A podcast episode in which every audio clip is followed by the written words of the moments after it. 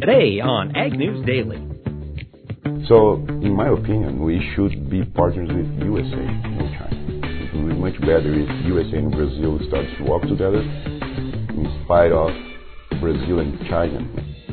Good afternoon, ladies and gentlemen. Mike Pearson here, co-host of the Ag News Daily podcast, joined by Delaney Howell on this relatively chilly Thursday. Delaney, how you doing? Yeah, it is chilly. I'm not I'm not digging it, Mike.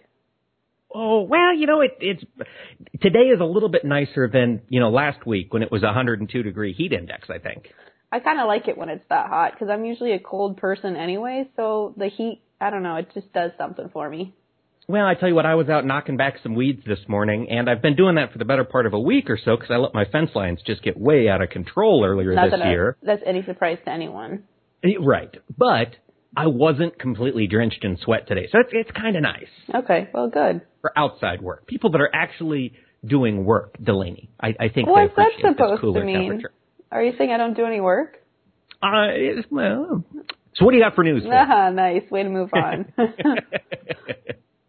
well, yesterday we did see Congress take a step closer to that conference uh, committee for the Farm Bill. The House agreed unanimously to go to conference, and they named 47 conferees. So the Senate hasn't scheduled their vote yet, uh, so we're still kind of just waiting around for that. All right, but we do know all the members have been named. They've they're there. Mm-hmm. We assume they're going to start hashing out the differences here. Yes, and also on the House floor yesterday, um, a new, another new uh, ag worker bill was unveiled. So it would be an H-2C visa program that would replace the current H-2A visa program. And just a couple of things here that are important. The bill would authorize 450,000 H-2C visas annually. Um, they're really trying to cut down on illegal uh, folks that are here illegally. So the H-2C visa program would give those folks that are here currently illegally the chance to apply and not be kicked out of the country uh, if they because a lot of them are seasoned agricultural workers, and also just put more um, insurance in the e-verify system, and then also uh, according to Goodlatte, who has you know been kind of at the forefront of these bills, he said it would reduce um, you know all the steps that you have to go through, and hopefully make the process streamlined a little bit and easier for folks to get those workers that they need. You know, Delaney, that that makes me think of a question that I want to ask our listeners. We've heard a lot about e-verify since all of this immigration mm-hmm. talk has come in, and folks, I want to ask you if you've used e-verify. Find us on Facebook or Twitter. Just search for Ag News Daily. Let me know how it worked for you. I've heard complaints from a couple of different companies that I've worked with in the past about it not working and it being Well, glitchy and Yeah. I just I, I wonder if actual employers find it useful. I, I I've never used it, so I don't know. Well, the other thing is it's an online system, so for folks in rural America that don't have strong internet or broadband access, I wonder if the e-verify system still works because according to uh, Senator Goodlatte, the process to e-verify worker supposedly takes like two minutes is what he says. But if you don't have strong internet access and whatever else go- is going on or, you know, you're not computer savvy or tech savvy, is it really that easy of a process? Yeah. So folks, uh, let us know if you've used it, if you've either been hired through E-Verify or if you've tried to verify somebody as an employer. Uh, find us on Facebook, find us on Twitter, let us know how it worked because yeah, I, I truly have no idea what the actual practical applications are of it. Yep. Let's see. I've got some news here coming out at kind of a war of, of words between Washington D.C. and Beijing. Uh, yesterday, Larry Kudlow, who is Donald Trump's National Economic Council director, made some comments at a conference in New York City. He said, quote, as far as we know, President Xi at the moment does not wish to make a deal. I do not think President Xi at the moment has any intention of following through on the discussions we made, unquote, about revamping the trade relationship between the U.S. and China. And so he said that yesterday, and now, of course, uh, the Chinese are firing back. And they said uh, this morning in a release from the Foreign Ministry, they said, quote, in front of the whole world, some U.S. officials are turning facts on their head and making false accusations. This is beyond the imagination of most people and is shocking, end quote.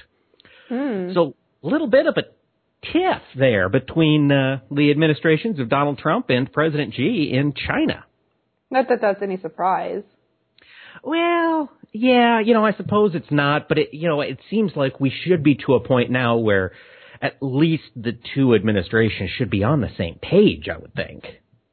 Yeah, I guess so. I don't know. I mean, the two dollars down in the soybean market, a lot of, you know, uncertainty for uh, shoppers. I boy, I, I wish we'd have something to show for it. Yeah, how so when we look at consumer prices like in the grocery store, are goods and foods going to be cheaper or more expensive? Great question, Delaney. And so I've been talking to a bunch of economists, mainly through Twitter. These are folks from around the world, and asking them that exact question. Because it seems as though protectionist measures should boost consumer prices. They should make things more expensive because that's what tariffs do. They raise the mm. prices of goods in this country. So, it, so we can make stuff more expensively and be competitive. So for vehicles, for tractors, for obviously anything that uses steel or aluminum, those things are probably going to get more expensive. For food, when we look at corn and soybeans, you know, most of those price changes never get passed on to the end user anyway. You know, we're still paying the prices for cornflakes that uh, the cornflakes companies jacked up to in 2008, even though prices have come way back down. So there's not going to be much of a change there. The wild card is on the this is the specialty type foods. Pecans, almonds, uh, shrimp, the stuff that these foreign countries have directly retaliated against. Are we going to see lower prices from those retaliatory tariffs translate into cheaper food at the grocery store? So like orange juice too? You mean? Yeah, orange okay. juice, um, bourbon might get cheaper theoretically, or will folks in the middle of the supply chain keep prices the same and just pocket more money? And that's probably what's going to happen. That we won't see cheaper prices. Just the sellers are going to keep prices the same and pay less on the wholesale Okay. side and put a little more cash in their pocket. Hmm, interesting. So like, consumers probably won't really ever know. Like if you don't have a direct correlation with ag or trade or manufacturing, you probably don't know that this is really going on, and you won't see that in the grocery store. not in the grocery store necessarily, but uh, consumers are going to see things cost them more money. I mean, the cost of buying everything is is going to go up. That's what protectionist measures are for, and that's what we're going to see take place. So now's but it's not, not a good time be- for you to go buy a new car. Not that you What's would that? anyways. I said now's not really a good time for you to go buy a new car. Not that you would anyways. Yeah, I wouldn't, but I would say now is a great time to get out there and buy a used car because we are going to see those prices start to go up right in line with new car pricing. Oh, okay. So yeah, get out there. I'm looking for a new truck right now. And in fact, that actually reminds me, listeners, if you are in the market for a 2001 Chevy No. 2500 with No. an 8.1 liter engine, You're not selling your truck on our podcast. why not? We've got this platform. I got to use it, Michael, Delaney. everybody that listens to the podcast has heard all the problems you have, and no, it is not worth any sort of value. Yes, it is. It's an 8.1 liter gas engine with an Allison transmission, and all it anything to me. needs is a new transmission. Oh yeah, great. That's probably the uh, cost of whatever you're trying to sell it for. I think you should scrap it and you get more money for that. No, they're only going to give me 160 bucks at the scrapyard. Yeah, that sounds great. Take it. Shush. What do you got for news? Well, as we look at other trade frictions going on, um, sorry, the U.S. is looking to, I guess, basically, um, and mm, what should I say, spur another investigation um, against Canada for uranium, which wasn't a product I realized we imported a lot of from Canada. But uh, they already, of course, are doing an investigation on steel and aluminum, and now the U.S. has said we are also, or the U.S. Commerce Department said they're going to open an investigation into uranium imports. Oh, interesting. You know, yesterday I watched the South Park episode entitled Blame Canada, which certainly seems to be Nice. Maybe on the minds of the administration. I don't really know what we use uranium for, but apparently Canada is the largest exporter of uranium to the U.S. Nuclear power, I believe, and nuclear Okay. weapons. Yeah, well, that makes sense then. And I think they use it in like if you go and get some of those special medical tests, hmm it's radioactive, so I think it makes your blood glow, so they can see. Oh, I think that's uranium. They've got a idea. Uh, nuclear medicine thing here at the hospital in Grinnell, but I don't quite know what they do. okay. Go test it out. What's that? I said you should go test it out then. Yeah, maybe they'd make me like a superhero. Maybe. What else you know, you got? get get nuclear thing in my blood. I've got Mm. just one other piece of news here before I uh, I am done for the day, and this is coming on the heels of all of the the bad news we've talked about vis-a-vis trade. It certainly seems as though the protectionist measures are doing their part to improve employment here in this country. Earlier this morning, the unemployment the applications for unemployment benefits were released and it is at a 48 and a half year low. Uh, 207,000 people applied for unemployment benefits, which is uh, the lowest it's been since 1969. Okay, that's uh That's good news. Yeah. It's good news. That means more people have jobs and they are sticking with it, and hopefully they're going to take that money and use it to uh, to buy some delicious beef ribeyes or pork Yeah. chops or some type of value added food that they can celebrate over the summer with. I had a hamburger for lunch, so I'm supporting Good for it. you. Absolutely. Let's see. Okay, so speaking of consumer preferences, the only other piece of news I had for today was about something that a lot of consumers, especially those that don't understand agriculture, place a high emphasis on. So that's the value of free range and cage free poultry or eggs. Hmm. A new report released by the Council for Agricultural Science and Technology, or CAST, found that although a lot of consumers perceive free range and cage free as more, quote, animal welfare friendly, they've done some research about this by comparing different production systems and have found results to be inconclusive and often contradictory, showing that there is not necessarily a benefit to uh, to animals or to chickens that are raised cage free or free range. Absolutely, because Delaney, you've had chickens, right, in the past? Yes, absolutely. And I assume they were just kind of yard chickens. yep, they're free range, you could call them. yeah. Did they ever attack each other? Uh, not that I recall. Okay. Growing up, we had broilers, and man, they were Oh. they just go after one another like crazy. And so when people would talk about cage free, I'd just flash back to being nine years old and watching these uh, these broiler chickens mercilessly peck one of their, uh, I guess, Oh. brothers to death. They're Sisters? brothers. I, I don't know. I never. I didn't Uh, look for a cloaca, but uh, Interesting. Well, I guess, yeah, it's so, the article did say that the main conclusion to draw uh, in regards to nutritional composition is that, and this is, should be a no-brainer to people, but it's more reflective of what birds ate rather than what type of production system was used to raise those chickens. there we go. That makes perfect sense. Yep. Well, let's see. Should we figure out today what it would cost to raise those birds by looking at the markets? Let's do it, Mike.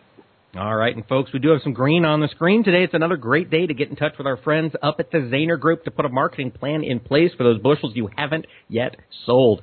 Give them a call at 312-277-0050 or visit them on the web at Zaner, Z-A-N-E-R dot com and tell them you heard it on Ag News Daily. Like I said, green on the screen, starting with corn. The September contract up four cents at 351 and a quarter. December new crop also up four at 365 even. In soybeans, the August contract up three and three quarters at 846 even. November also higher by three and three quarter cents to close at 861 and a half.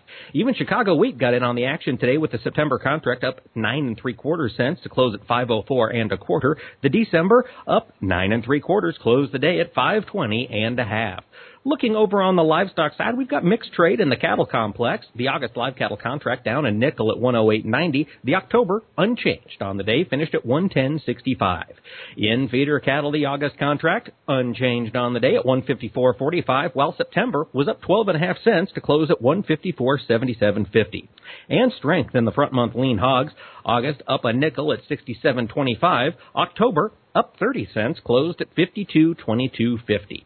And a quick look over at the dairy market, Class 3 milk. We've got the July contract down 4 cents at 14.21, with August down 25 cents to close at 14.84. Today we've got more interviews from our intern Hannah Pagel while she is working with a group of farmers from the southern hemisphere. But before we get to that, let's get a word from our friends at Latham High Tech Seeds.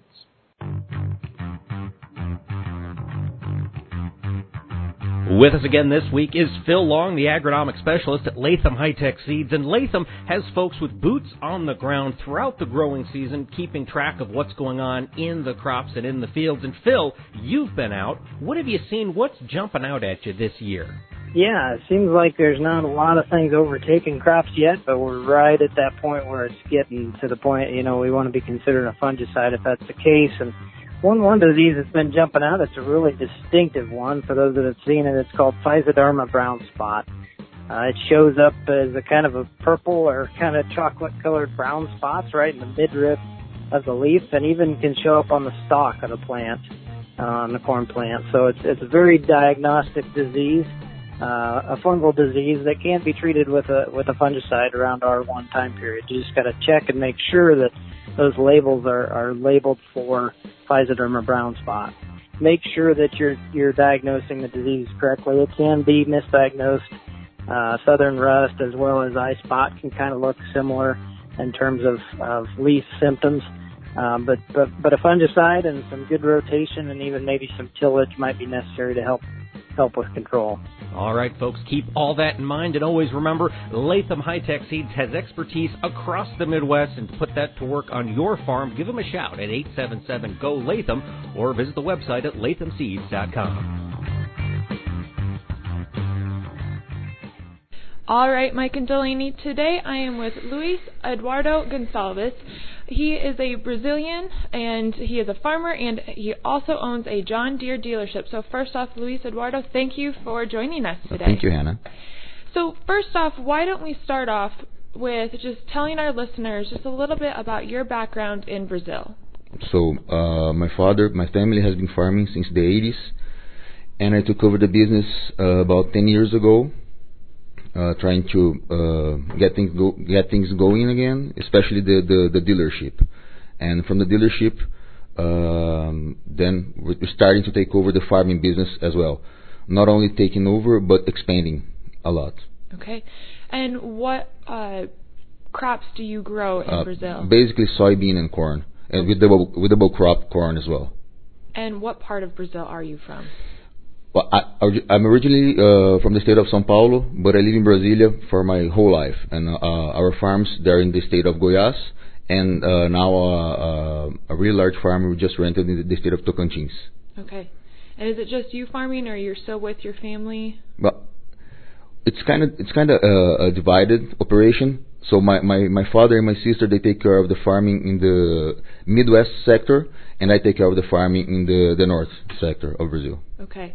And then uh, for your John Deere dealership, what type of products are you selling to the farmers in Brazil? Basically, all the, the products that you guys have here uh, in, term, in terms of grains, uh, tractors, planters, combines, have the same combines you have here, and uh, sprayers as well. Very nice. So our podcast has been talking quite a bit about the trucker strike that has been going on in Brazil, and I know I talked with you a little bit earlier Yes. this week on that, but I wanted to get your perspective again on your thoughts on this trucker strike, and can you tell us, is it resolved in your country? It's kind of, it's not really resolved. I mean, uh, the government, they just did uh, whatever they, the truckers wanted uh, to do just just just to make it stop because it's amazing. The truckers they stopped the country for 15 days. So that's how fragile our infrastructure and that's how fr- how fragile the, the, the, the this government is uh, in terms of economics. So I mean it's just crazy thinking of that uh, one little class of uh, a really tiny part of the economy can stop the whole country. hmm And how did it impact your farming operation? Oh, a lot. They impact a lot. Not only the farming, the the the, the John Deere business as well. Mhm. We, we couldn't get parts, we couldn't get the the machinery, so it was crazy. They have to they have to rethink the whole logistics systems of Brazil. And have they touched on ways that they're going to uh, maybe solve it in the future, or what um, measures are they taking? I think that they should uh, they should privatize, you know, and and let the businessmen take care of that. Mm-hmm. The government should not be involved in stuff like that. They don't have the, the capacity to do that. Mm-hmm. They're not competent enough. Okay.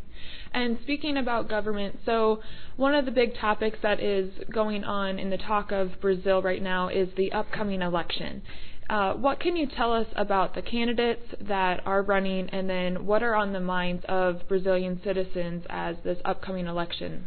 Well, up? we have just about everything in terms of candidates. We have uh, some really well prepared people, but not so popular, and have some, uh, I, I, might say, some crazy guys. Mm-hmm. And uh, what I can see is like people, not only Brazilians, they are running away from those what I call the professional politics politicians. Mm-hmm. So uh, just like Trump here and Macron in France and uh, Macri in Argentina and Doria, which is a, a, a highly successful businessman in Brazil. He's the mayor of the city of São Paulo. It's a huge city. So think people I think they're tending to go that way, and in in in that sense, I think Bolsonaro has a good chance, at least uh, to go to the second round. Okay. And do they each of the candidates are they agricultural minded in that sense? Bolsonaro is the the the he has uh, the mindset towards that. He's probably the the the, the I don't know the most uh, likely to be better for mm-hmm. ag the ag business. But we can we cannot look just in that perspective. I mean, uh, the country as a whole needs to work. Mm-hmm is there one candidate who's kind of like you know it's going to be him, or is it kind of an open playing field for? Uh, I I I have no idea which way it's going to go. I think Lula is not running. I think that's for sure. He's in jail now, and uh, can you explain why he was in jail? Corruption. Corruption. Yes, corruption. Okay.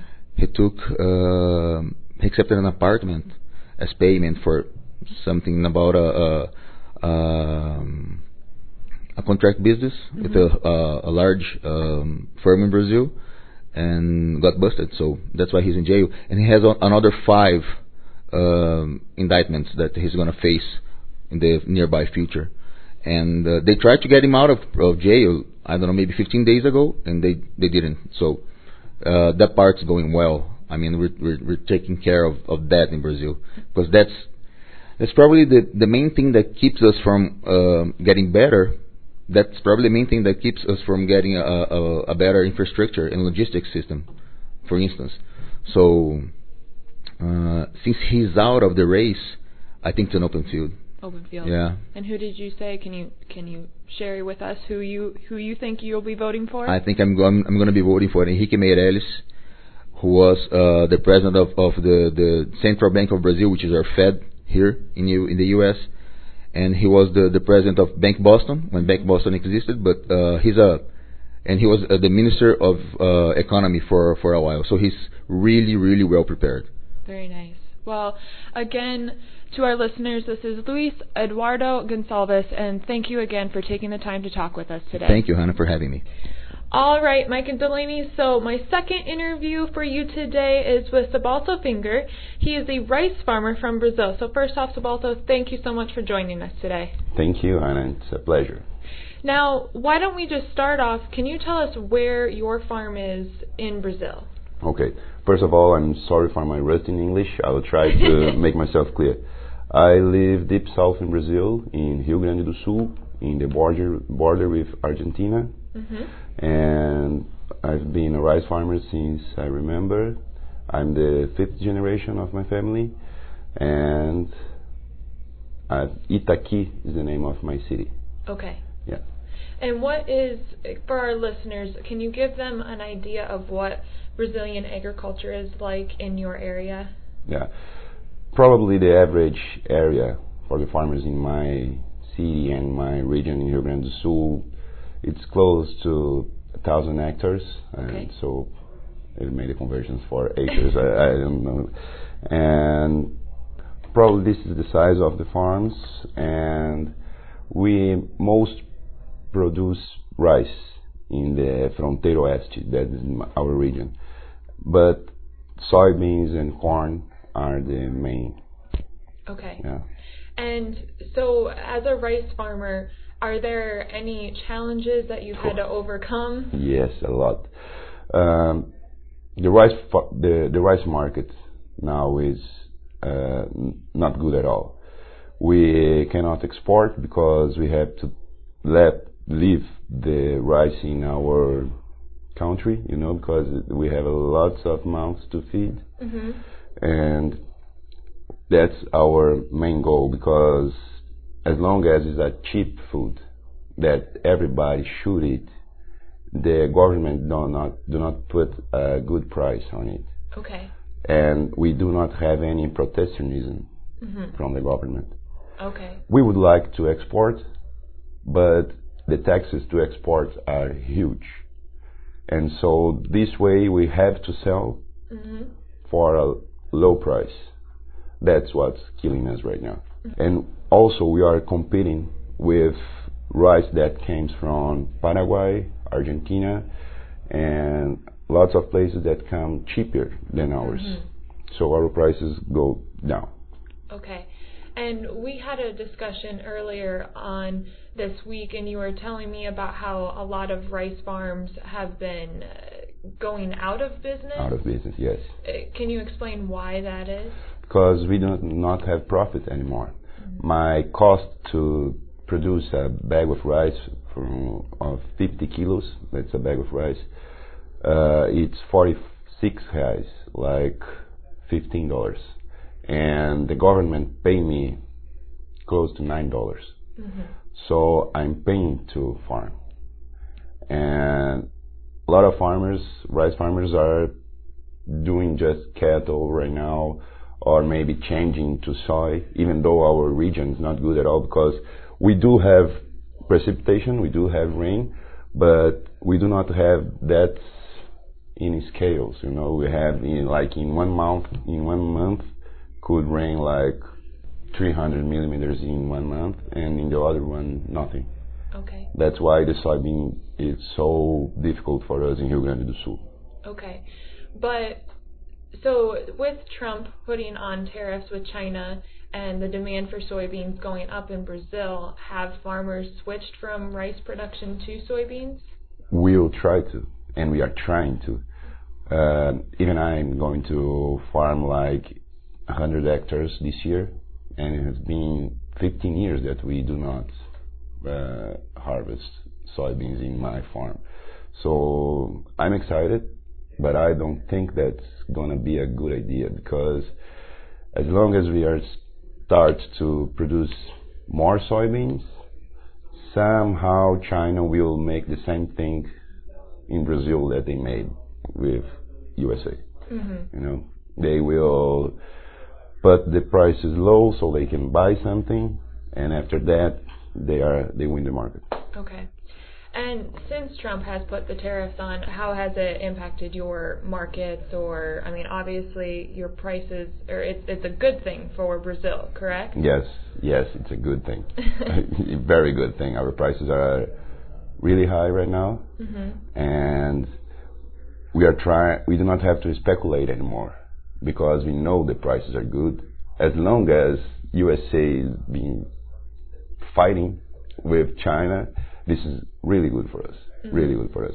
But that's my fear. I think the next step is China is going to fight with Brazil also Okay. after they got all the soybeans that they want. To. You think China will have a, a fight with Brazil? Yes, I think As in what way?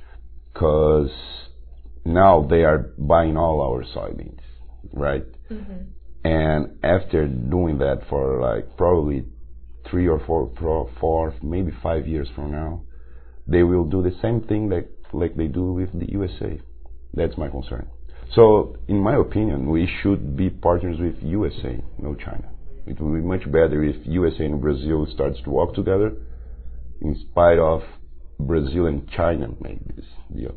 And Brazil and USA are much more closer Mm-hmm. and even cultural stuff than as with the Chinese. Of course, they do have a lot of people. They do have to feed a lot of people, uh, like we do. And I, I think we should be USA partners, not China partners. How would you want to see that partnership with the U.S. and Brazil? I think, uh, of course, we do not have money like you do, and we do not have logistics like in transportation that our main concern.